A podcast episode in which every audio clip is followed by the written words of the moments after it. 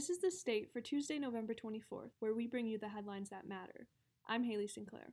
The race towards a safe, successful, and sufficient COVID 19 vaccine has hastened for the past two weeks, and the dash to the finish line doesn't seem to be slowing down anytime soon.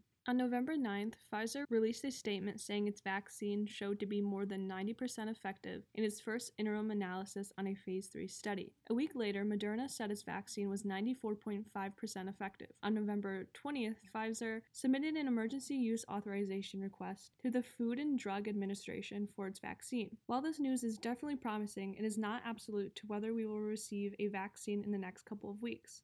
Only time will tell.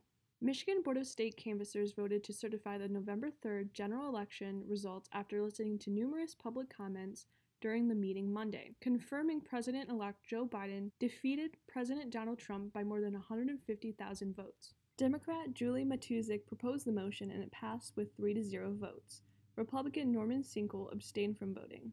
More than 26,000 viewers watched the live stream as board members heard from election officials legislators, attorneys, observers, and voters themselves, anxiously anticipating the board's decision.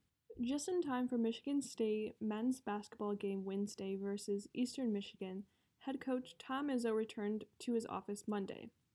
The school announced on Monday afternoon that after testing positive for COVID 19 on November 9th, Izzo returned to practice over the weekend in person after 11 days of self isolation. In a statement, Izzo thanked the medical staff and doctors at Michigan State who have helped him during the last two weeks. Thank you for joining us for The State, produced by the State News and Impact 89 FM.